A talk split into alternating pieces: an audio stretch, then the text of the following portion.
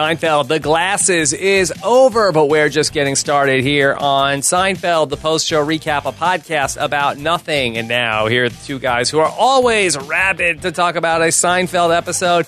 I'm Rob Cesternino, and here is Kiva Wienerkur. Kiva, how are you? I've been better. You've been better. Oh no, what's wrong? Well, I just got off like two long flights, Yeah. and you know, there's always you flying. You know about flying with a, uh, you know about flying with a one year old son. It's, Yes. it's not. It's not easy. Yeah. They like to explore the aisles. Yeah. They think they're, you know, they're supposed to fly the plane.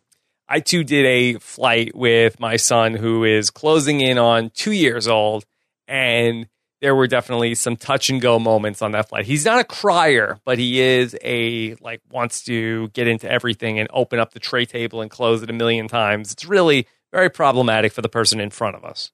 Yeah, and I was in the um, like the first row of the uh, common folk, Ooh, like the what's it called, like the bulkhead, the Yeah. bulkhead seats. yeah, that's nice.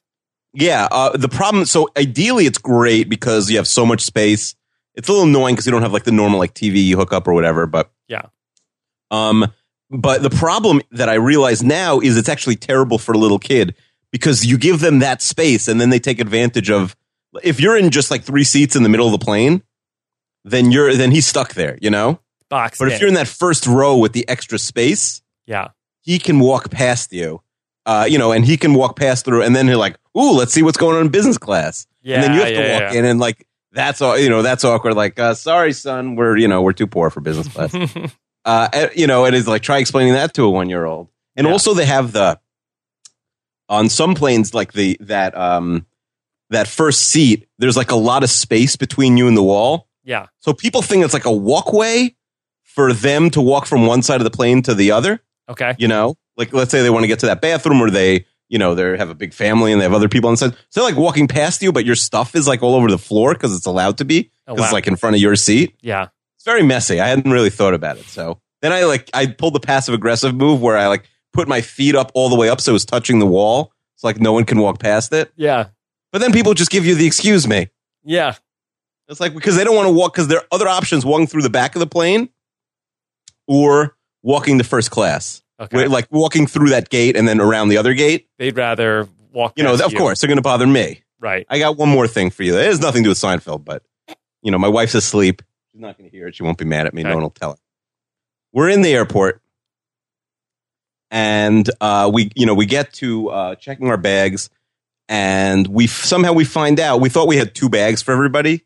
We got some kind of deal where we got two bags, Yeah, and my because we were away for a month, and my son, uh, you know, it doesn't get his own seat because he's not two. And get all your flying in before your kid is two, but don't fly with your kid because it's horrible to fly with a kid under two. So, uh, so we thought he had two bags and he had one or something boring like that. I don't know. Anyway, so we had one extra bag. We found out when we got to the counter. So what would you do, Rob? It's $150 for an extra bag. I mean, you, you're stuck, right? You're not going to like throw Did you your pack it in the other stuff. How much? What was in there? Well, you could choose any bag. Like there wasn't one particular bag, right? That was, but everything. My wife is like everything is to like fifty point one pounds. Like she'll bring as you know take back as much stuff as she can. So we didn't have a pound to spare in any of our eight or nine or however many bags we had. Yeah, So it's not like you can merge stuff into another bag. So your only option is to buy another bag for one hundred fifty dollars. Okay. boy. Uh, or you could like call the person who drove you and be like, "Hey, you got to pick up this bag, and I'll get it some other time." I guess that's an option too, but that's annoying. Yeah. Like it's bad enough that the person drove you to the airport. Now it's like you got to come back to the airport twenty minutes So what do later. you No, ship the bag. what do you mean? Like, Like- what are you going to do for? Oh, oh, like I guess we'll get it next time. We'll get it like. You know, we'll take out like the three most important things. Like you could also choose like what's our ninth and least most important bag. Like my children's like toys that they took, or who knows. Like that's probably not important. I mean, I'm sure it would have been my stuff. Obviously, Yeah. it would have ended up being my stuff that got left behind. Like my clothing, uh, the mic I'm using for this podcast, like anything you know of mine would have been. It would just been all my stuff. Anyway, that, but that's what a normal person would do. Probably is just you know say, oh, that sucks. You know, it's $150, but we had some document that said we did get two bags. So like maybe we could fight it later, right after we're you know home. But that's not what my wife did. What did she do? Uh, she turned to the people behind us who didn't have a lot of luggage and said, "Would you mind uh, taking the bag? I'm happy to pay you for it." They said, "No need. Uh, we'll do it." Uh, you know, like you know, they had under the maximum amount of luggage. Just take this bag, check it in for us. Okay. Okay, so I wouldn't have done that, uh, and also I would never say yes because like I've heard horror stories about like people who took something for someone on a plane Right. and like then they end up in jail in Japan. That's like a real story because they was like drugs. Right. Or my father had a student once. He was flying somewhere, um, and the the mother of an old student of his like, "Hey, can you bring my son something, but don't open it." So my father's like, "Oh, now I have to open it." It was a knife. Oh my God. Like I don't know, whatever. It was like a yeah. So like you can't do that. Anyway, so the people were very nice, and they did it. And then we get to the um, we get to the uh, final destination, and our stuff's not there. The bag is not there. It's gone. And now it's not even our bag; it's their bag. So what are they going to do? They're going to like call up and argue about our bag that they did a favor for. Yeah. So know. they lost the bag. They That- lost that one bag out of nine. Uh, probably would happened, like because we did this in front of the flight attendant, and here's where I tied into Seinfeld a little bit. Uh, remember when like they were mean to the to the lady at Right. the desk, and she's like, "You these bags to New York and that bag to Honolulu." That's Yeah. for sure what she did to us. She sent our bag to Siberia. yeah. You're lucky she didn't do all the bag. Uh, Yeah, it's a miracle we got eight out of nine, but it's hilarious that it was that one. And now it's like you have to call up pretending to be that person, or you have to like beg the people or like pay the people to, you know, uh, like make the call for you because we're sort of like giving. Well, I don't even know their name. Like I have their phone number, but I don't know their name. And you know, your like I put not on top of this. I feel like this would be something that your wife would be. Oh, I, I'm I'm using me as like a whatever. Like I had no, I didn't even meet the people. Like oh, I saw this from like a distance. Uh, yeah, obviously don't deal with this stuff. You know that. okay. But it's just you know I had to get this off my chest. It's ridiculous. all right. Well, we're on fire here today already talking about the glasses, Akiva. Oh boy. We're shot out of the cannon, ready to go. Here we are, season five, episode three, and we're ready to go back in our respective homes after a week of traveling, two weeks of traveling in your case. And uh, here we are, all fired up. Akiva, did you have any Seinfeld or other airport news? Yes, I have some Seinfeld news this week. Okay. Uh, first, uh, f- this has come from a very reliable source, TMZ. Uh, Jerry Seinfeld was told no lemonade stand for you. No Cops lemonade shut down stand. Kids Biz. And so the story says if Jerry Seinfeld thought the soup Nazi was bad, he must have loved the lemonade Gestapo. That's TMZ's words, not mine. Busting his ch- his son's roadside charity biz out on Strong Island. By the way, I didn't notice that till just now. We're both from Long Island. You've never, in earnest, used the word Strong Island, right? Not unironically. Right. I mean, but if somebody does, that basically means they're like a meathead, no? Probably. Like if you have a t shirt that says that, that's probably Like, not but great- You could use it ironically, maybe, but I've never in my life used uttered that phrase before. Right now, Right. Not seriously. not seriously. Anyway, uh, long story short, his kids uh, started a lemonade stand for charity, and uh, the cops came and shut it down. There's a picture of them with like their hands up, but it, they're joking around. They're not actually getting arrested. But uh, and the money was going to charity for uh, his wife's clothing, uh, some clothing charity for uh, families in need. Seems like a publicity stunt. So, uh, first of all, you would be shocked by this, but the comments on TMZ.com, not exactly a friendly place. No. But the first comment here is, uh, yeah, I'm sure he called the cops because him and his wife are desperate for publicity. and the next hundred comments are like racist and anti Semitic. But that was the first comment. a racist lemonade stand comments too? No, they were just probably like, I don't know. I, I, it's, it's almost like, you know, this deal. Like, there are certain places where their comment section, like, you become a worse human being by staying there for more than two seconds. So you got to yeah. get out. Yeah, that's gross. okay, so any other news, Akiva? Uh, yes, we have. Um, uh, I, you know, we we talk about our quest to get uh, Jerry and Larry on the show, and just to talk about how realistic it is. In the last couple of weeks, um, a podcast, uh, you talking U2 to me, which is a podcast by Scott Aukerman and Adam Scott from uh, Parks and Recreation, uh, had you know a, a, a podcast of just talking like nonsense about U2 and calling them funny names and stuff. Got to interview all four members of U2 for like an hour and a half. Oh wow. Uh, and uh, there's a, a podcast by Kumail Nanjiani, who is a, um, a comedian. I think is on Silicon Valley. Okay. I could be wrong. I don't watch Silicon Valley, but um, he uh, his podcast is like ours, but about the X Files. It's an episode by episode recap of the X Files. Um, and uh, he is going to be on the X Files because he was, you know, I guess became like a name in the X Files community. Yeah. So we should really not give up our dream of having Jerry and Larry on. All right. We shall not give up the dream. Well, and can I start a new uh, 10 second segment, Rob? Yes. And it's connected. So I, I think it would be funny because every week I look for Seinfeld news. One of the things I do is I do a Twitter search, put in Seinfeld, and a lot of things come up. So I think, what if we did a Seinfeld related tweet of the week? Sounds good. You got one? Yes. So I got one, and it's uh, it's connected to the previous story. The, the aforementioned Kumail Nanjiani tweeted, "Hey guys, I'm going to start a show called Fear the Seinfeld, and it'll be a big hit." okay. Sounds good. All right. That, do you think that segment has legs? One Seinfeld tweet a week? Sure. What legs okay. does it need? Uh, I guess seconds. just had to hold us for five seconds. Yeah. All right. Here we go. Seinfeld trivia question. Johnny D. Silvera was upset we didn't have it last week when I was traveling. Well, don't give me two as a makeup. I don't, No. I don't want to go for two. I won't. In The Marine Biologist, Jerry tells Elaine that war, what is it good for, was the original title of what classic novel? A War and Peace. There you go. We're back on the right track. Yeah, Getting questions pretty right. simple. To be fair. Pretty easy. Let's go into talking about the glasses. And no, this is not the episode about Jake Jarmel. This is the episode, season five, episode three. George loses his glasses at the health club and ends up having bad vision. He supposedly sees Skyler White making out with Jerry's cousin Jeffrey, which ends up leading Jerry to accuse his girlfriend, Amy, of infidelity. And also, Elaine is bit by a rabid dog. Uh, sounds simple enough. So here we are. This episode is written by the team of Tom Gammill and Max Pross, who I guess will go on to write a number of Seinfeld episodes. yeah, uh, you know, I always try to look up these writers, see if I can get them. Uh, I think Pross not on Twitter. Gammill never tweeted once, but somehow has 500 followers. There you go. So they have a number of episode credits to them. This is the first of their episodes. In the inside look, they talk about how they are notorious for their wacky storylines.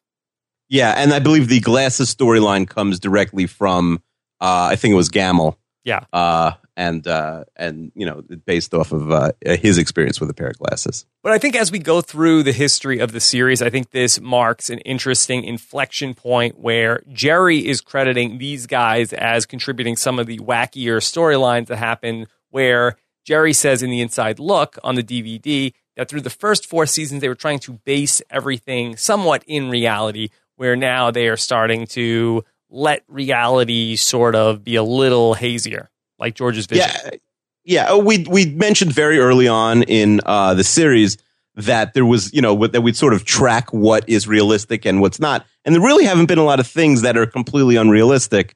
Um, but yes, as we get on, certainly season nine, uh, but even the next few seasons, I have a lot of things that are a little bit more slapstick and maybe like out of the realm of possibility. One of the things that happens is you mentioned Tom Gammill and Max Pross, right? This episode, the writer's room, or, you know, they didn't really have a writer's room, but the writer's staff really gets beefed up. And we're going to see a lot of new names in the next season or two. Here we are, season five, must see TV. Let's go. Jerry talks about how he never gets enough sleep. Talks about the constant battle between night guy and morning guy, and how night guy stays up late and screws morning guy over. The only thing morning guy can do is sleep in enough so that day guy gets fired and night guy doesn't have enough money to go out. Akiva, are you night guy or day guy or morning guy? Yeah, I'm definitely night guy. Like day Ooh. guy is losing is losing the war to the night guy for sure. Not that I'm at partying. I think uh, anyone who's listening knows that. But you know, just like staying up too late, sacrificing the day for the night. Uh, where do you think you fall? Oh, I'm morning guy. I'm up Yeah, you're up early. Yeah, I'm never staying up late. Sometimes on the weekend, I'm staying up late, uh, but like I'm staying up late, like doing work or something like that. Do you set an alarm for like five o'clock, or are you just naturally up at five o'clock? no, I set the alarm for about, usually about 5 a.m. five uh, five a.m. on the dot. That's what you do. Yeah, I mean, give or take. Some days I might sleep in and say, "Oh, I'm going to set the alarm for like 5:20 today." Oh, you wild animal! You. Oh my Today, god. set the alarm for 4:50. I mean, I'm literally, and this is a rare thing. Cause I just got off the the plane and I work a little later. But like, I I was thinking about like I have to work at noon tomorrow, and like I was wondering like, oh, what if I oversleep? Mm. So I don't know if the five a.m. thing. I think we're on different Yeah, schedules. here. I'm waking up at 4:50, Akiva, and that's with no commute. yeah, could you imagine if you had to? You're basically like a CEO. I mean, you are a CEO of your own uh, of And, your own small yeah. business, but Well, let's not get carried away, but uh, you can't spell my last name without CEO. I'm going to guess you did not just come up with that now. Hold on. No, I did. I did. Nobody's ever called me that before. Okay. But also, spoiler, it's uh, 3.24 in the afternoon. I have not taken a shower yet either. Again, you work from home. Like I would, I would shower twice a week if I were you. Yeah. I work from home, so No. maybe I just tell you. I'm many doing better than that. I'm doing better than that. No, I mean, but you leave the house like briefly every day, so you kind of have to shower. I mean, I walk the dog. Is the shower for you or is it for the people around you? I guess that's the age old question. like it, things have to be bad for you to smell yourself. Yeah, I mean, I would have to sweat at some point, and that really doesn't happen either. You'd have to break a sweat, right? I mean, you have you have good AC up there in the office. It's it's middling. It depends. It's good when it's on, but a lot of times I'm recording sound and try not to. Oh, you got to uh, shut it off. Oh, that's tough. Yeah. So let's go ahead and talk about the episode. We start off with setting up this window where we see Jerry and Elaine looking out the window, talking about, "Have you ever thought about spitting on people from up here?" Yeah, and I've lived on the sixth floor. I certainly would never spit on anybody, but you know, I would like throw keys down six flights to my wife and stuff like that. You you get you know like funny desires, like what would happen if I like threw a nickel and it went through somebody's head? Oh my god!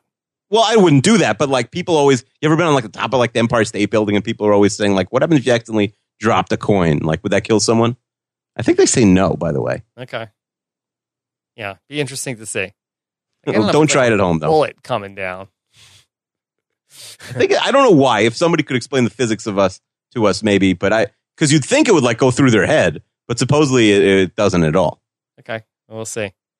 So Akiva, we are setting up this big window over here, which is going to be a big point of the episode. And as they're looking out the window, it turns out that Kramer comes in and he is getting Jerry the air conditioning unit, which he has been waiting for. It's a Commando 8, 12,000 BTUs. And Jerry was previously known to be anti-air conditioning. Anti air conditioning. Does this surprise you? Yeah, it's not a thing. Like they just the writers just made this up. Like nobody's anti-air conditioning. You know, I was actually listening to another podcast. I was listening to uh, there's a Deadspin podcast, and they had this debate recently. And one of the hosts was talking about how he is anti-air conditioning, about how air conditioning he says it's bad for the environment and all these other things, and it's expensive and it uses energy and wastes energy. He says you could be fine with just fans. But I find that very odd that Jerry would either be some sort of environmentalist that would be anti air conditioning or some kind of a cheapskate that doesn't want to run air conditioning in his apartment. Yeah, those would be really the two reasons. That's true.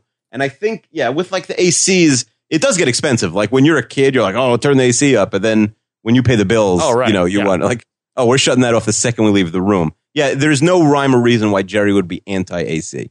Yeah. It's not like he lives on the first floor where it's like, I can't have an air conditioner in here. Then somebody will break in. Uh, yeah, that's true. I think uh, I don't know. Maybe this is uh, maybe Kramer's making it up. Maybe he's not even really anti-AC. So Jerry's girlfriend Amy. This is the only time we ever hear about Jerry's apartment gets too hot. For whatever reason, Amy likes air conditioning, and that's her big problem with Jerry's apartment that she likes the air conditioning.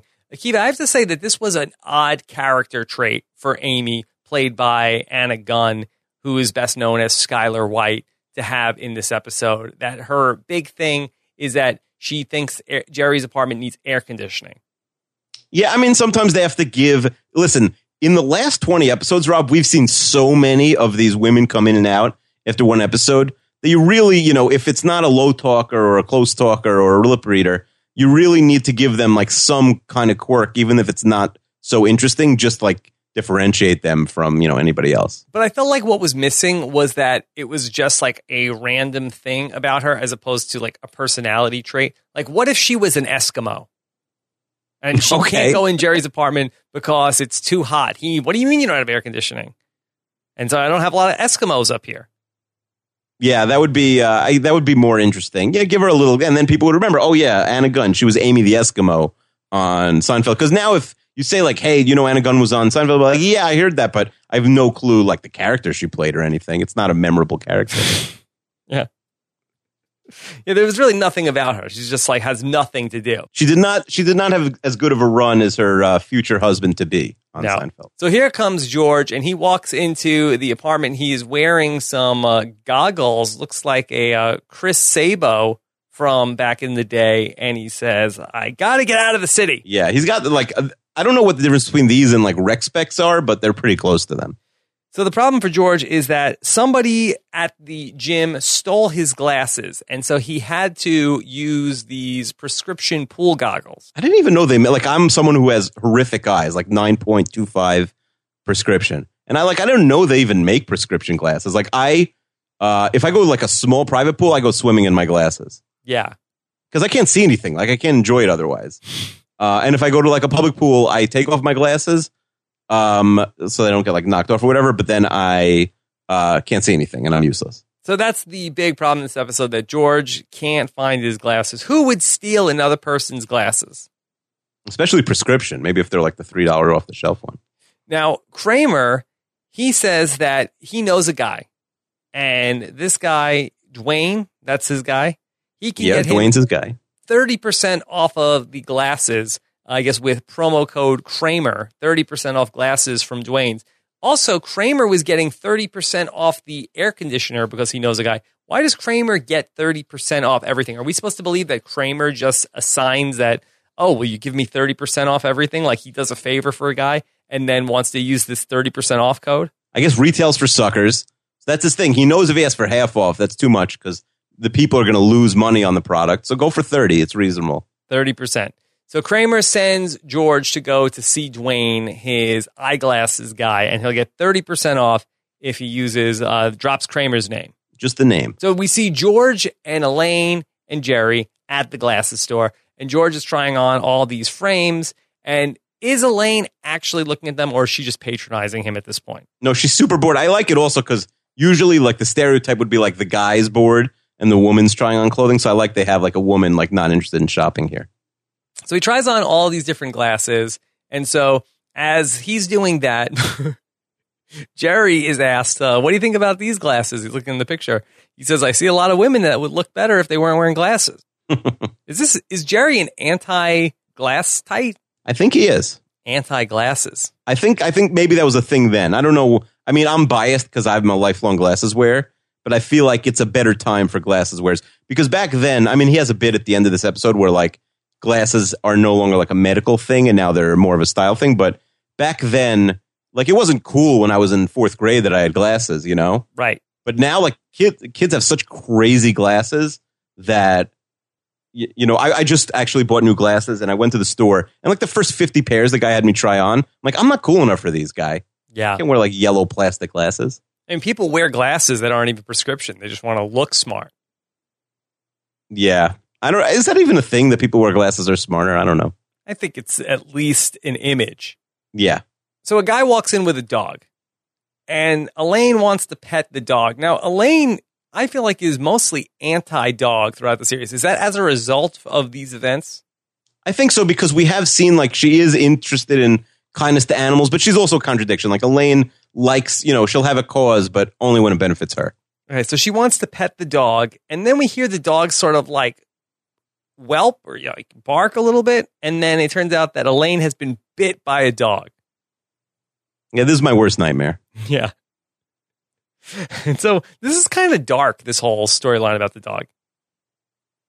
Uh, yeah, and I do think you know when we talk about like what would change, I feel like we're so pro pets now that um, well, I'll give it to you when we get there, but I, I feel like there would be a twist to this episode that maybe would be different. Okay, so George has to go run after the guy who had the dog that bit Elaine. And so he goes outside, but he doesn't have his glasses on. And he sees something, but he can't say what it is. He comes back in, don't ask. Elaine is sort of like writhing in pain. She needs to go to the hospital and she has like a bandage or she's trying to like soak up the blood. And Jerry is like sort of half heartedly throwing tissues to her. And he's infatuated with what did George see? Yeah, it looks like he saw a ghost. Yeah. It turns out that George saw girlfriend Amy making out with Jerry's cousin Jeffrey. Uh, yeah, and again, we've never seen cousin Jeffrey, so we don't know what he looks like. But apparently, you know, not the best looking guy, but um, got him making out with uh, Jerry's girlfriend. So we get to see the optometrist, and he is played by Tim Stack. Have you ever seen him in anything else? Yeah, wasn't he on? Um, was he on Conan a lot? Maybe am I making that up? Well, a couple of things that he was the star of Son of the Beach. I don't know if you ever saw that. That was a show Oh, that was that like a fake Baywatch. fake Baywatch that was produced by Howard Stern. I think that the biggest connection that we can make with him to anything else we've ever podcast about that when Jay Leno used to do the prank karaoke that Will Sims II was a either victim or willing accomplice for, he's the guy on the TV at the gas station that's like, "Hey, you seem like you know karaoke. Why don't you do some Oh, so for us right now at the gas pump?" Oh, so that's his claim to fame. I think his claim to fame is mostly Son of the Beach. I think if you looked up his IMDb, it was page. Notch Johnson on Son of the Beach. yeah, that's his big. That's his biggest thing. I guess he is also in on his IMDb page. He says he's known for Dumb and Dumberer. he was on 90 episodes of Nightstand. Yeah, that was like a fake talk show. I think. Parker Lewis can't lose. Yeah, he's And in a lot. been- he had a lot of long things. stints. Yeah. Yeah, and then uh, he's also in uh, My Name Is Earl and Castaway. I guess also. There's Tim Stack. He's the guy. optometrist. He's Dwayne. He has some funny business to do later. And so Jerry ends up taking Elaine to go to the hospital, and George, it's time to pay for the glasses. And he picks out some odd glasses, which will be a big plot point later on in the episode. And so he mentions the name Kramer, He just says it. Kramer. Yeah. like it's a password, like a magic word that like you get into a speakeasy. Uh, I don't, I've never been in a speakeasy, but I guess. Well, we don't know the password. And so he's mentioning his name, and Tim Stack is like, why? And then he's trying to talk about the discount, and he's like, look, I'm going to need a deposit on these glasses. Uh, yeah. So, I, I mean, it, it seems like Kramer thinks Dwayne is a much better friend than Dwayne views Kramer. Absolutely. And we'll talk more about the backstory of Dwayne and Kramer. So we go in the hospital, and Elaine is getting stitched up or at least some sort of treatment on this. And so Elaine is saying there's no way that Amy could have been making out with Jeffrey. George didn't even have his glasses on. Yeah. And now we start to squ- we're really discussing, you know, George's uh, vision without his glasses. So we start to hear the fable about how George was able, via squinting, to drive all the way from Wurtsboro down to the Tappan Zee Bridge, and he was spotting raccoons left and right on the road like that. Uh, yeah. And by the way, this is my, not that I'm a big driver, but this is my nightmare. Like, your glasses fall off while you're driving. I don't know what I would do. Yeah. Would you be able to squint and see all the raccoons on the road? I'll tell you, squinting does not help your vision. Like pressing your, that's one of the reasons why George buys bad glasses because you, when you're there, especially since his friends aren't paying attention, like you're trying on glasses, but you're blind while you're trying on glasses. That's like when. I, when I try on glasses, what I do is I'll put my face basically like my nose will be touching the mirror. Like I'll really have to get up ridiculously close. That's how bad my eyes are to have any idea what's going on. Well, according to Jerry, he says that George can squint down to 20 30 vision. Yeah, and I'm George squinting prowess is really up and down. It's interesting in this episode. Yeah. And so they end up with the doctor sort of sending Elaine on her way. And she's like, Don't I need a shot? And I thought this was kind of funny. He's like, uh, No shot, dog bite. and then she's like, Woof, No, woof. don't I need a shot? And he's like, Woof, woof, not bang, bang. Yeah, it's a little weird. Stupid joke, but I thought that was Yeah. funny. It is dumb. So now we see uh, Jerry with Skyler White, and uh, he wants to know what's going on. And this is another one of these weird situations. I feel like Jerry's acting is really off in this episode, and not so much like the actor, but just the person in the episode. His behavior is really weird. I wrote um, in the next scene in capital letters. I wrote in this episode, Jerry is a Hall of Fame whiner. He just can't stop like squeaking and whining. It's kind of annoying. So he wants to know what Amy was doing yesterday. He wants to know if she Uh. was out on uh, Columbus Avenue. Yeah, I mean, it's like why why be so direct, Jerry? Like you'll find out. I don't know why he has to like uh, you know. I, I guess he's being around the bush here, but like, why is he trusting George anyway? Well, he's getting into this whole thing. Yeah, it's very unreliable information that he got, but he's really acting on it. And he's talking about how, well, you know, you can't trust anybody these days. And then talks about how, you know, my friend saw you. And she's like, what? There's nothing to tell. And then he's like, oh, uh, why don't we just go get some pizza? You know, the most shocking thing would be if she actually was making out with cousin Jeffrey, and just the episode doesn't tell us. Well, in the deleted scene, you do see her with cousin Jeffrey. Oh yeah, I missed the deleted scene. Yeah, there's a deleted scene where she's making out with cousin Jeffrey from the back, and she's saying, uh, "Tell me about the the leopards." Oh, but that's a- right. That's afterwards. Yeah. Like because the leopards don't, don't even get discussed. Wait, in, in this hypothetical deleted scene, does does uh, do you think they have actually been going out, or this is the impetus for them to go out since she goes up to the apartment and meets Leo? Oh, so she gets because leopards don't come up until the end of the episode. Yeah, but those are his favorite animals, so he probably was already talking about them. Of course, the one deleted scene of the entire series that I I even have it open on my computer. I just forgot to watch it. Yeah. I'll delete it now.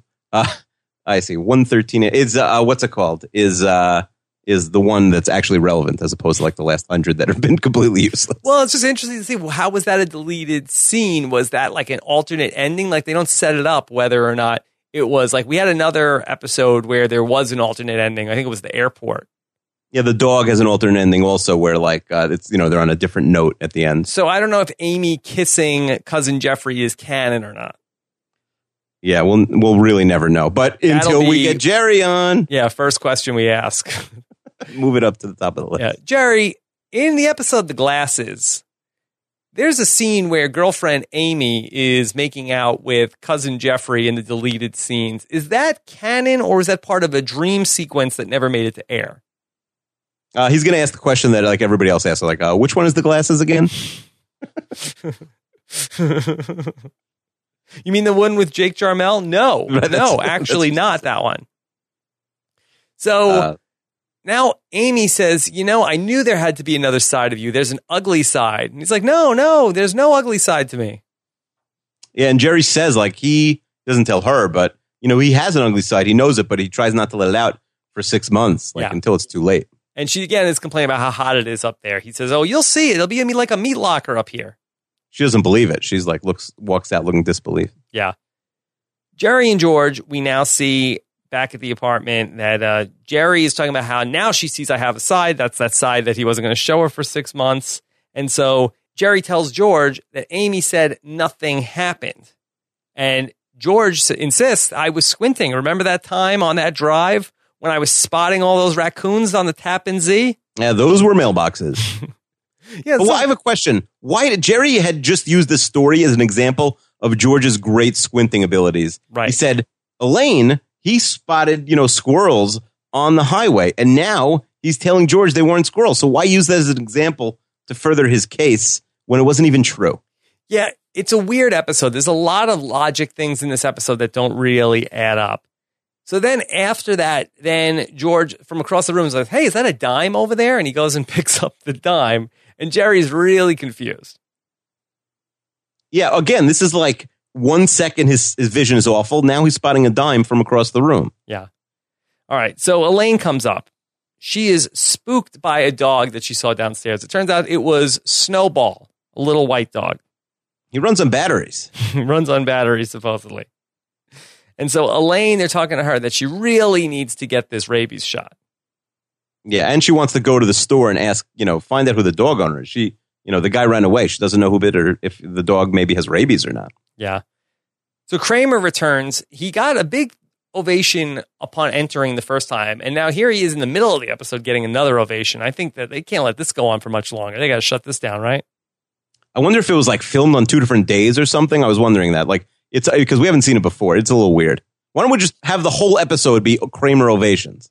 I mean, are the fans just so high and hopped up on the show that they're just like every time he comes in, they're just going to go nuts? I mean, this is a good Kramer episode. Kramer is really getting better and better, but I, I think one per episode, you know, we got the point. Yeah.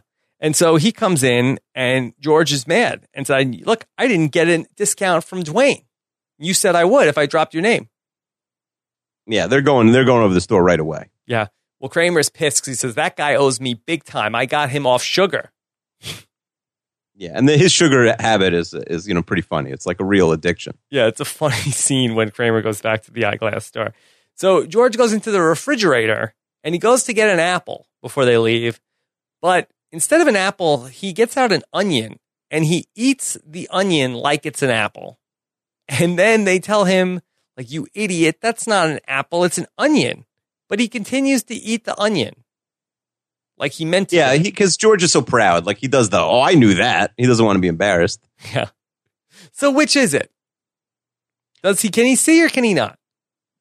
I mean, I guess the idea is that like, you know, he thinks he can see everything, but he's really hit or miss. And that's why, you know, we don't know. We don't know. The Amy story could be true because he can spot dimes, but it could not be true because he's eating onions that he thinks are apples. But really, couldn't it not be true at this point based on everything that we've seen in this episode and the fact that he's eating the onion? Like, if you're Jerry, like, it's like, that's crazy. Why would my girlfriend be making out with cousin Jeffrey of all people? Like, it'd be one thing if he it was Kramer that she was supposedly making out with, but cousin Jeffrey of all people does not sound like he's a real ladies' man. Looks like a horse. Yeah, I would say at this point, if I was Jerry, I'd be about 15 to 85, like 15% sure that, uh, you know, it was, it was cousin Jeffrey. Yeah. All right. So, So- Kramer has a plan. And that plan is all you need to do is bring Amy up to Jeffrey's house because then either he'll open the door and be surprised to see her or then they won't know each other and then you'll know. Well, maybe they're great actors and they won't bite at all. Yeah, but I don't think so. I don't think cousin Jeffrey's that great of an actor. Yeah, but if in this, here's the problem. In this hypothetical, uh, if Amy's going up there, she's probably been to his place if she's making out with him. Yeah. So, you know, she knows, like, she may be completely freaked out, like, why are we going to his house? I know this place. Or she knows that they're cousins and thinks, like, oh, that's normal. He's going over his cousin's house. I'm going to play it cool. it's more you're blindsiding cousin Jeffrey. Got to watch him, watch his reaction. Yeah, I guess we know Anna Gunn is a good actor. Cousin Jeffrey, we never see him. He's probably not a great actor. Yeah. Okay. Kramer says once we get that happening, then it'll be howdy doody time. Yeah, I didn't get, like, what's the reference? Was that a thing? I mean, howdy I've heard of Howdy Doody, but I don't know, like, well, what's Howdy Doody It's just a random thing to say, I think. Yeah, I don't think it holds up well. So here's Kramer at the eyeglass store. And now he's getting in Tim Stack's face. Say, hey, what's going on? What about this discount? Don't you remember when I got you off of sugar? When you were eating, what, four baby Ruths a day? Washing it down with a Nestle Crunch or something. Right. Remember that night I found you in Dinky Donuts all hopped up on cinnamon swirls? and then Kramer like takes out a candy bar out of, and he's like wagging it in his face. He's like, You want some of this? You want some of this? He's like, All right, all right, fine, fine. I like they call back that he took him to Joe's to come down with some fruit. Yeah, this must have been before Kramer was banned from Joe's. Had to be. Yeah, well, it was six months ago. So it was pre Doesn't, does, doesn't fruit have sugar in it also, or am I making that up? Well, I think that maybe his addiction was sort of like the real deal sugar, not like fructose or anything like that. Got it. All right, so they end up getting those glasses, right? And so the glasses that George ended up getting, though, turned out to be some lady glasses. Yeah, again, he you know he couldn't see, and he got what you know the guy convinced him to get. Yeah. So after this, they're square. So George has his glasses. So now George is wearing the new glasses that he picked out in the apartment, and Jerry's making fun of him, saying, I don't know what to tell you, Elton. they're ladies' glasses. Yeah, the Elton thing. I mean, I guess it, it's uh, like from a it holds up from a thing, but yeah, I guess he wears like weird glasses, Elton John. Yeah, I think that's kind of his thing. Uh, they're from the Gloria Vanderbilt collection. Yeah. You know who Gloria Vanderbilt is? Who is it? Uh, she has a famous son, Oh. Anderson Cooper's mom. Oh, wow. There you go. Who knew? And so Elaine was supposed to help pick out the things, but then she got the dog bite, so then he couldn't do it. So here comes Kramer with the Commando 8, and he drops the Commando 8 into the window. And it doesn't even fit, even though Kramer came in earlier in the episode to measure the window. Like it really doesn't really line up from the side to side. Like it's a very narrow air conditioner, and then he just sort of like drops the blinds on it. And it's really like the blinds are holding it in place. Yeah, I mean, he does say he's going to fix it later. I will say, as someone who's had to put in AC units in Manhattan, it, it is like tricky. Like you're supposed to pay like the super to do it, so you're not liable. Yeah. You know, or maybe the super is not allowed to do it. You have to pay a third party. Now I'm forgetting. It was a while since I did it, but you know, it, it is like because if you put it in and it falls on someone's head, then you're like, you know, you're gonna get like prosecuted for like murder or something. oh my God. So oh, I don't know about murder, but maybe like culpable homicide or something insane. So don't you know? Don't put them in yourself. Pay pay someone the fifty bucks. You know Yeah. what my wife would do, but it, you should pay someone the fifty bucks. Kramer doesn't even like close the top part of the window. No, this is incredibly unsafe. Yeah. I mean, actually, how are those windows? Because it doesn't look like. Was there a top part of the window? I'm not sure. By the way, on the flip side, um, when we would walk down the street, my wife actually likes walking on the outs like the outside of the sidewalk in Manhattan because she's afraid that the ACs will fall on your head Oh, or the drip. They will. They definitely drip all the time. Like you'll just get nailed with water. But uh, you know, They drip, afraid of you look up, and then it hits you in the face like Home Alone. Oh boy, Kevin. so then uh, we end up seeing Elaine in the apartment, and she's starting to get mad. And we have also Kramer commenting on George's glasses, where uh, George, what is he eating? He's got something, and then Kramer asks him if he may have one of those, madam. It was very mean to George. Yeah, the madam thing. First of all, nowadays, like men wear women's clothing, women wear men. It's not a big deal. But back then, it wasn't cool if you remember. Like you couldn't wear pink in the '90s. Like you'd get teased if you were a guy. Yeah. Like now it's now it's totally fine. Um, but back then, like if I if you walked into you know like high school in pink, no way, wouldn't have happened. Yeah.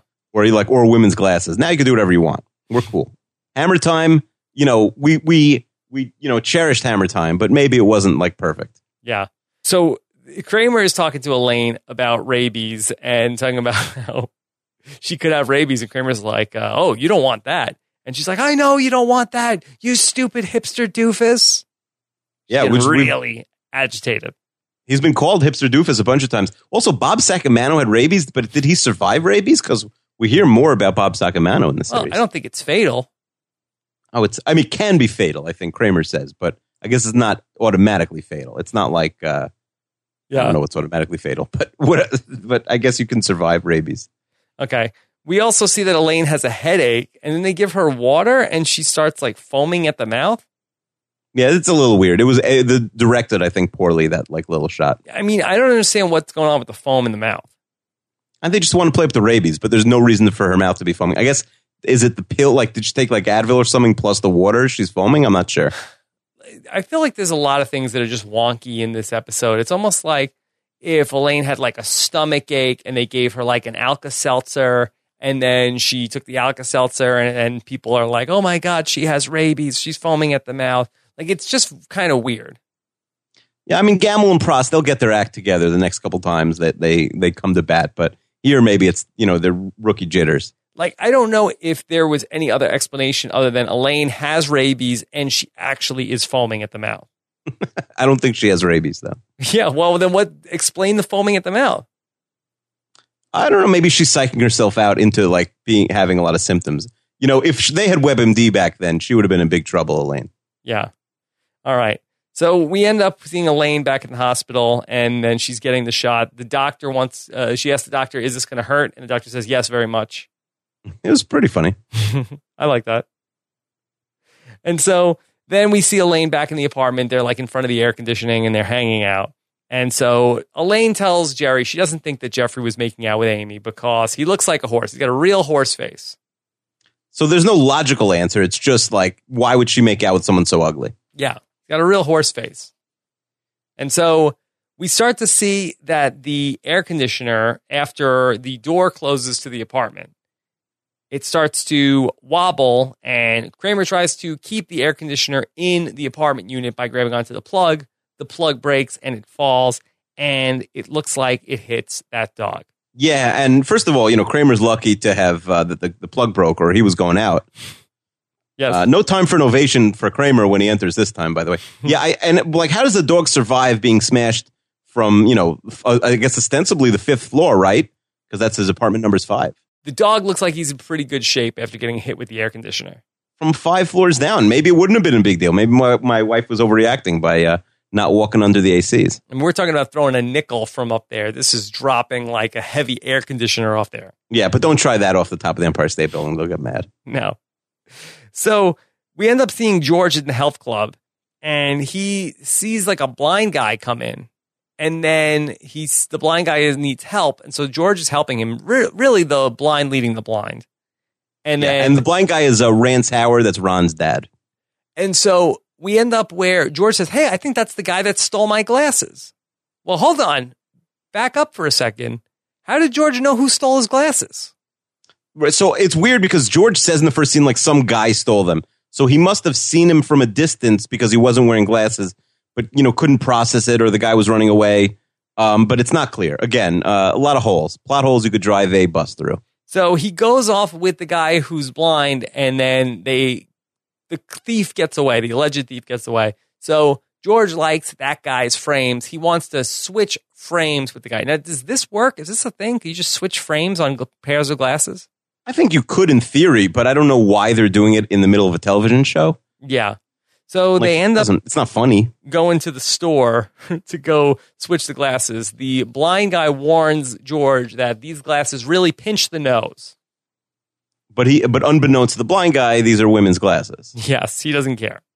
They're really not one of the nicer things George has done. I mean, this blind guy, you know, if if the trial went on a couple more days, could easily testify at the finale. No, he was just happy that these glasses he has pinch the nose so much that he was just happy not to have them anymore. So you think he thinks he completely conned George? Doesn't care what they look like. I mean, there's a point at the end of the episode where George wants to switch back, and the guy's like, "Hey, no deal."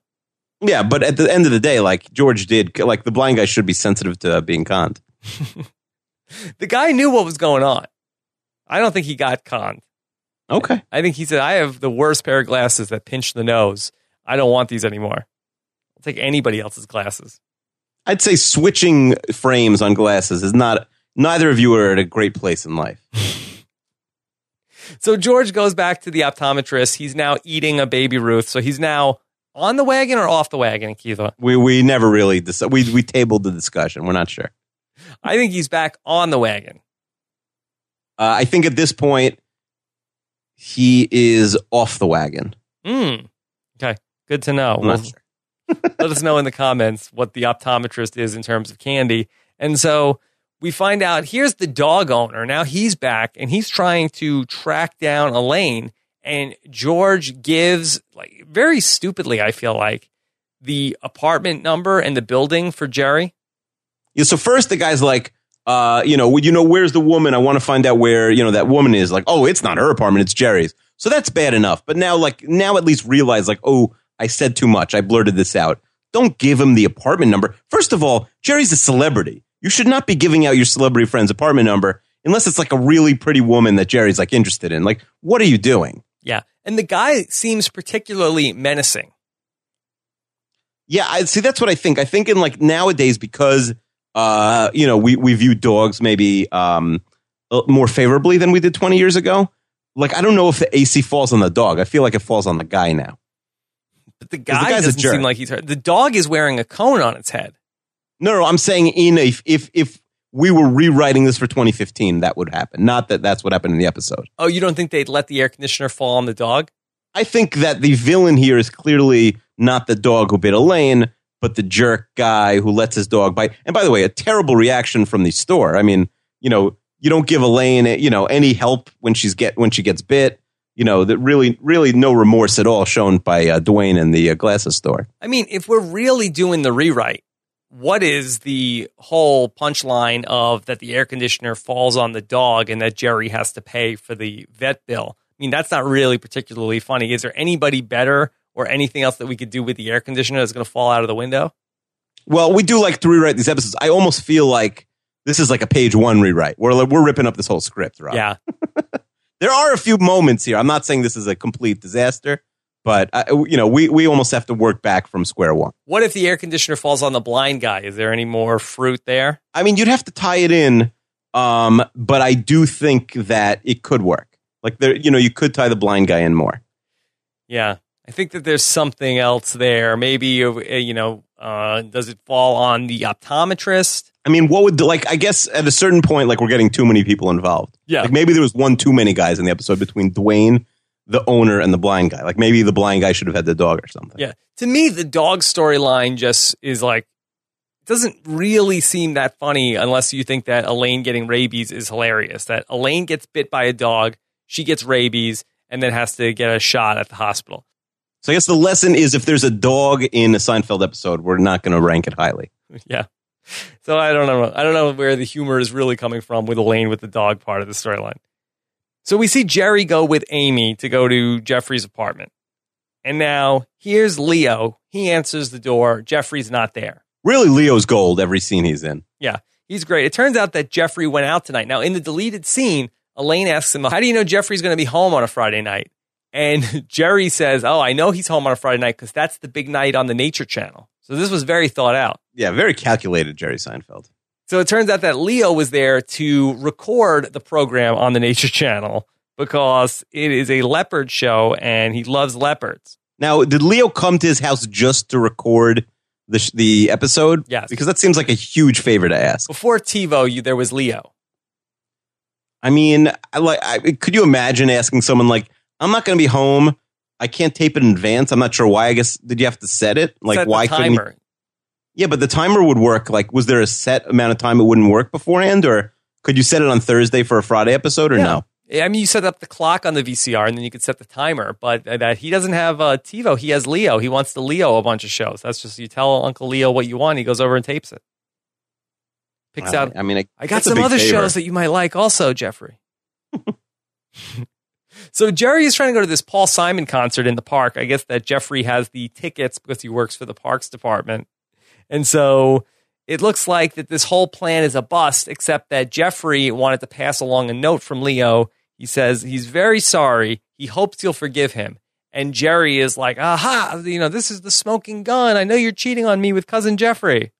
What are you doing, Jerry? Yeah. And he's like, no, he's sorry that the tickets aren't that great. And then Jerry Terrible goes move. back to, uh, want to get some pizza? Yeah, he says again like a whiny, kind of annoying voice. Yeah. So the blind guy and George, George wants to give the glasses back to the blind guy. The blind guy tells him, nope, sorry, tough luck, deal's the deal. Yeah, I mean the blind guy, tough. Uh, you know, drives a tough bargain. Yeah. And so George, one more time, he looks like he sees Anna Gunn kissing cousin Jeffrey, and it's all blurry. And then he puts his glasses on to see that no, it was indeed a lady cop kissing a horse. Yeah, well, it's a little weird that she'd be kissing the horse, but uh, it is a funny reveal. It's one of the better moments of the episode. So it turns out also that Jerry had to pay the vet bill for the dog. Yeah, I mean, I guess it makes sense in the way that the fact that the dog bit um, Elaine, just because Jerry and Elaine are friends, has no bearing on you know his, his dealings with Jerry. Yeah. And then finally, we get that stand up. You referenced it earlier about how Jerry wants to know when did glasses go from a piece of medical equipment that you get from a doctor to something that you do in about an hour to something that you do just for fashion? Is it tied into the one hour photo? And so that's what Jerry's talking about. And um, I think you're right. I think that this was the beginning of glasses as fashion in the 90s. Yeah, but uh, again, it was like I would go through three pair when I was going for glasses when I was in like seventh grade, and now it's you can't even imagine what's going on in there. They like get a little like laser guns shooting out of these glasses. Laser guns. I don't know. There's like a lot of funky things going on. It was like half the glasses he gave me. My my kids would be like, uh, "You're not cool enough, Dad. Take those off right away." Oh, I also left out the big reveal, which was back at the gym. They end up with, you know, pulling back after Jerry and George walk out of the locker room, and it turns out that the glasses were just on a high shelf. Yeah, again, nothing. Like you got to tie that in better. Like, why were they on the high shelf? There has to be a reason. If there's no reason, you know, maybe the blind guy took those glasses, or you know, there, there, you could have had a much better ending than that. That's just silly, and it's also very similar to the wallet being in the couch, right? And like you forgot it there, and you thought it was stolen, right? Just a few episodes ago. It doesn't really work. Okay. Akiva, let's talk about this. If the glasses took place in 2015, how would this be different? I mean, I don't know. Is there like video cameras in the in the gym? I guess probably not in the locker room, but like you could go check, uh, you know, and see Yeah. like who stole my glasses. I feel like you could have like Um, an app and try on different glasses on the app. Yeah, I guess it would have been harder to get to cousin Jeffrey's apartment because the tickets probably would have been e-tickets. Yeah. So you're not so. going there to pick them up. Yeah. Jerry could see if Amy and cousin Jeffrey are friends on Facebook. Yeah, I was thinking that too. If they were Facebook friends, that's a huge red flag. That would be a big red flag. All right. Where does this episode rank for you? Again, it, it definitely this is not a dreadful episode. I don't think. Do you think it is? I think it's one of the worst ones we've talked about in a while. That's interesting. And again, the quality's been very high recently. Um, so it does stand out more. I do think there's some good jokes. I think the first time you see the horse thing, it's funny. Yeah. Um, it, it's not like a boring episode. There's a lot going on. I just think it's one of the messier ones we've seen. Yeah. Um, I think they're so- trying out a lot of things here and everything's not like working up. I think we're holding it to a higher standard because we're expecting all these plots to tie together and they're just not at that level yet. I agree, and it's rookie writers. Like maybe they're you know they didn't really have their act together yet. Um, so I have the episode overall at um, and by the way, a, a bunch of people have asked me um like to post the episodes. So I'll post them in uh, the comments for this week. I'll, I'll the updated list of uh, my episode rings. Um, one thirty two. I have the glasses at. Okay. That's fair. 132nd best episode of Seinfeld. I think this is probably the worst episode we've talked about since what the shoes. Yeah, you didn't love the shoes. Um, yeah, there weren't really so many. One of the great things about like four and five, there aren't really a lot of clunkers. Uh, I'm not sure if we'll say the same about next week, but we'll see. Yeah, we've been on a good run lately. We've been on a good run. Uh, some people would argue that the stretch of this week, next week, and the week after is maybe one of the weaker stretches, maybe the weakest stretch remaining. But uh, you know, let's let's judge for ourselves. Let's not worry about what the critics are saying. Yeah. Overall, if we're going to break down the four main principles and what they have to do in this episode, I feel like the George storyline is probably the strongest with everything going on with the glasses. I think that's pretty funny. I think that the Jerry thing is a funny idea, but I feel like there's just so much like, well, why is Jerry saying this? Why is Jerry acting like that? That's so weird. Why is I mean, he's acting like no other person would ever act uh, on this very questionable source, which is George without his glasses seeing that his girlfriend is kissing his cousin. There's really no reason why he should believe this other than he spotted a dime across the room. And then the Elaine Rabies thing really just didn't work for me. And Kramer is funny, but I feel like he doesn't actually have a story. Right. Yeah, Kramer, the truth is the two scenes with Kramer, uh, one where he jumps out the window basically to save it, that's funny, especially like when you watch it the first time. Yeah. And the scene where he gives the sugar uh, you know, addiction speech to the uh, to Dwayne in the glasses store is actually a pretty good moment also. Yeah. It's, he's funny. He just doesn't have a story. No, no storyline at all. Okay. All right. So, Akiva, you ready to talk about the Seinfeld emails? Oh, yes. Okay. Here we go. Every week we get our emails at Seinfeld at postshowrecaps.com.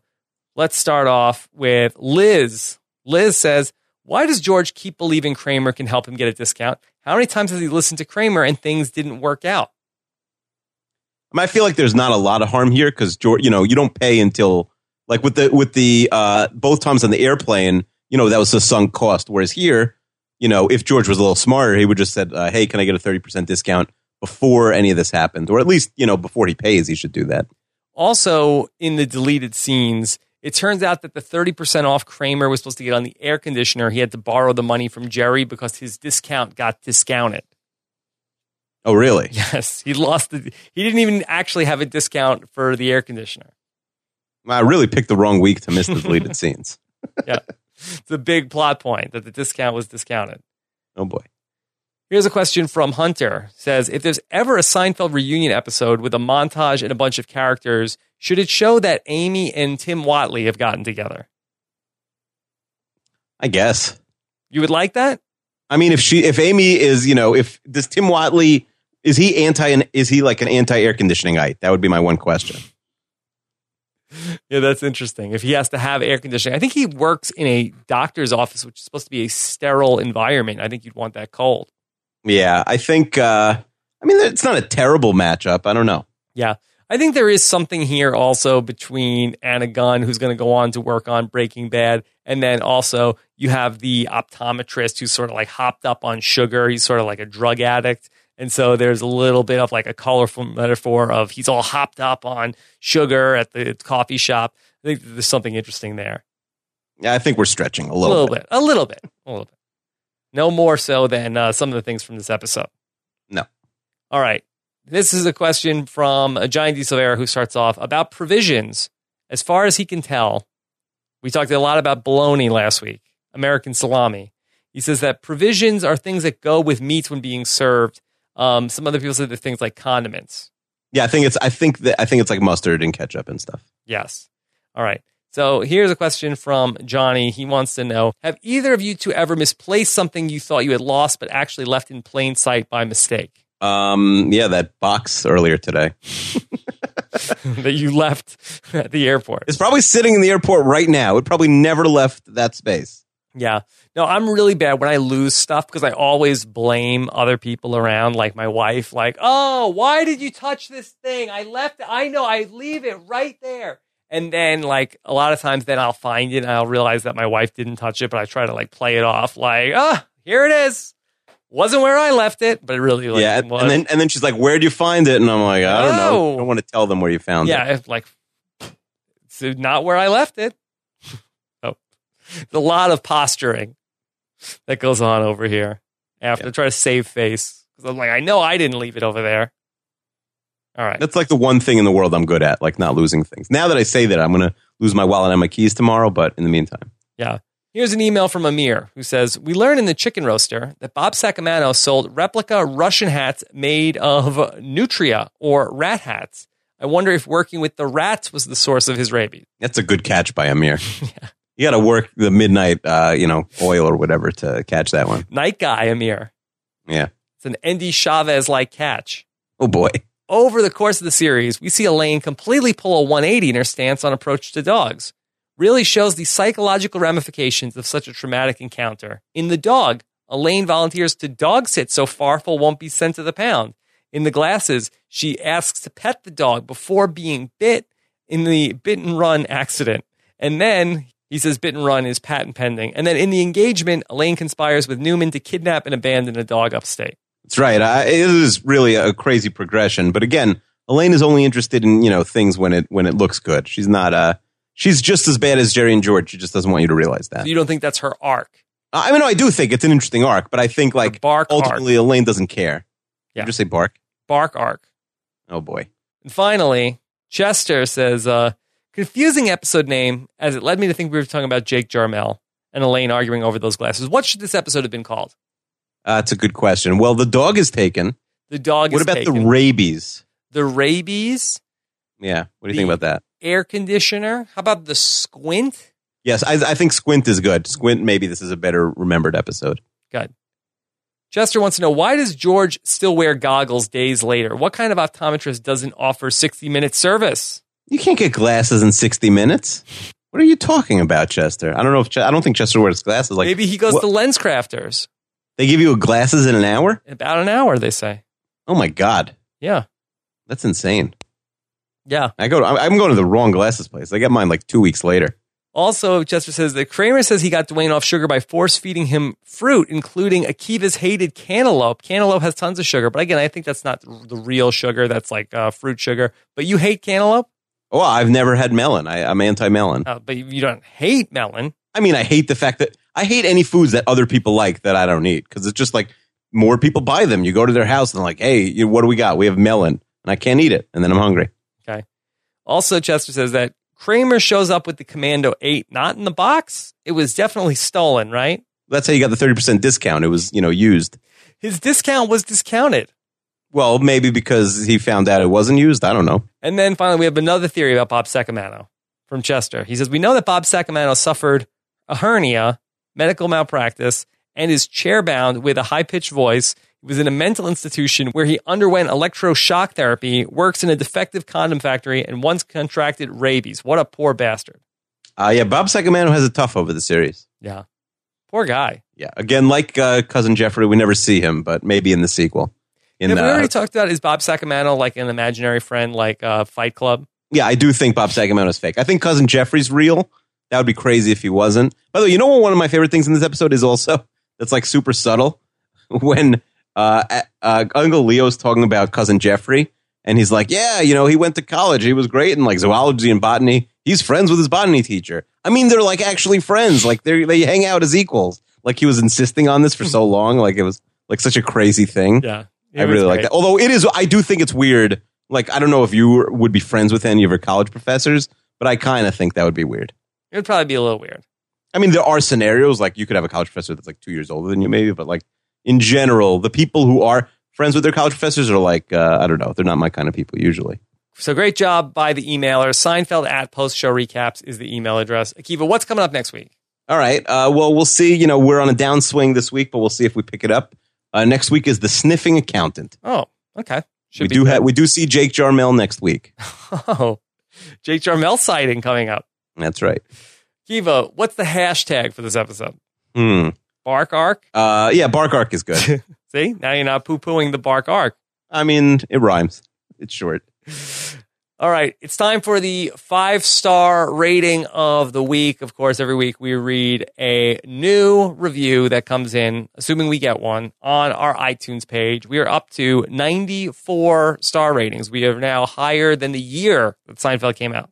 We've passed 94. Uh, We're, our goal is to get to 100. Let's get to 100 this week. We'd love to get to 100. You can go to postshowrecaps.com slash Seinfeld iTunes. This one comes to us from Joe H. 1777 says, As gold as Round Teen, as a fan of Seinfeld since it originally aired, I have fully enjoyed Rob Akiva's episode by episode recap of the show. Even when recapping a bad episode, and there were many in the first two and a half seasons, they find a way to keep you listening and entertained. Now that they're up to the golden age of Seinfeld, it should only get better. So many legendary episodes that I'm looking forward to rewatching. It's much easier to follow along with all the episodes on Hulu. Only thing left is to actually get Jerry on the podcast and really see how quickly he hangs up on them. Oh, what a review. Ah, that's great. That's how you do it, guys. Yeah. I mean, if you just give us five stars and don't write a review, that's fine too. Yeah. You know what we should do? review. That we should Yeah. try to throw a word out and see if somebody can incorporate the word into the review for this week. Okay, so what's that? I don't know. You. Squints? Is it squints? Is Squints? it uh, rabies? Squinting or rabies. How about both? Perfect. And don't say like, oh, I really like the episode where they talked about where George was squinting and Elaine had rabies. Yeah, no, you got to be clever. You got to work it into the sentence. So we'll see if that Yeah, don't say like uh, hashtag squinting rabies. We, we really need a re- full sentence. That doesn't count. Postshowrecaps.com slash Seinfeld iTunes. All right. So Akiva, that's going to do it for uh, this episode. You could follow Akiva on Twitter. He's at Keeve26. And Akiva has been night guy burning the midnight oil, talking about football on podcasts. Oh, that's right. I forgot to plug it last week. I should probably do that this week. Yes. Yeah, we're doing um, 32 podcasts about 32 NFL teams in 32 days before the NFL season starts. Uh, the uh, aforementioned Alex Chester and myself uh, are talking to fans. Most of them are good. I won't tell you which ones to skip, but I'll tell you some of the ones I liked. I really like the Jets one. I really like the Giants one. You could check those out. All right. So check that out. And how do people find it, Akiva? Uh, you search uh, 32 fans, 32 days on iTunes. There you go. All right, everybody, have a good one. Thanks so much to Scott St. Pierre, who does a great job of editing the Seinfeld podcast every week, and Mike Moore, who writes outstanding recaps for us on postshowrecaps.com. Have a great week. We'll talk to you again soon. Bye.